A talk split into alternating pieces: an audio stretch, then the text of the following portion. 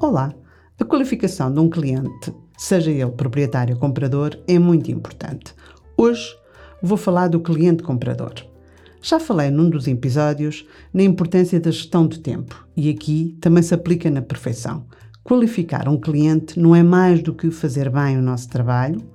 Até para mim é importante qualificar um candidato para não desperdiçar tempo no meu dia a dia e rentabilizá-lo ao máximo possível. Um consultor imobiliário tem inúmeras tarefas para realizar no seu cotidiano e, se não fizer uma boa qualificação, corre o risco de andar a queimar o seu tempo e o seu dinheiro. Eu vou dar aqui alguns exemplos uh, que são necessários uh, para qualificar um cliente comprador. É importantíssimo saber ou questionar o budget do cliente.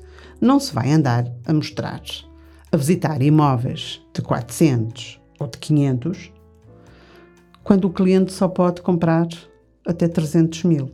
Portanto, é muito importante saber, porque aqui vamos estar a perder tempo e a gastar uh, gasóleo, gasolina, uh, e isto são tudo uh, despesas agregadas a, ao, ao consultor imobiliário. Portanto, logo aqui tem que fazer esta, esta, esta questão. Depois, também é necessário uh, saber se é preciso ou não financiamento. Se o cliente tem as condições para se avançar para este processo. Porque não faz sentido andarmos a fazer visitas, o cliente selecionar o imóvel que quer, depois vai-se para o financiamento e o cliente não tem condições para comprar o imóvel. Pelo menos para o banco lhe emprestar o, o, montante necessário. Portanto, logo aqui, esta também é uma das questões obrigatórias. Depois, também é importante hum, saber se, se o cliente tem animais de estimação.